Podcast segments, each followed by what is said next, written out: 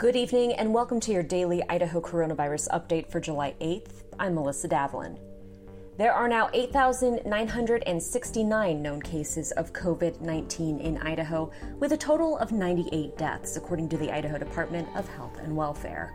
On Wednesday, the state added 430 new cases and four new deaths. That's the second day in a row the state has recorded more than 400 new cases. Canyon County reported three deaths to the state on Wednesday, and Washington County reported the fourth. Most of the new cases are in Treasure Valley, though Kootenai County and Magic Valley continue to see increases as well. For more numbers, including hospitalizations and test returns, follow Idaho Reports on Facebook and Twitter. We'll see you back here tomorrow, and until then, stay safe, Idaho.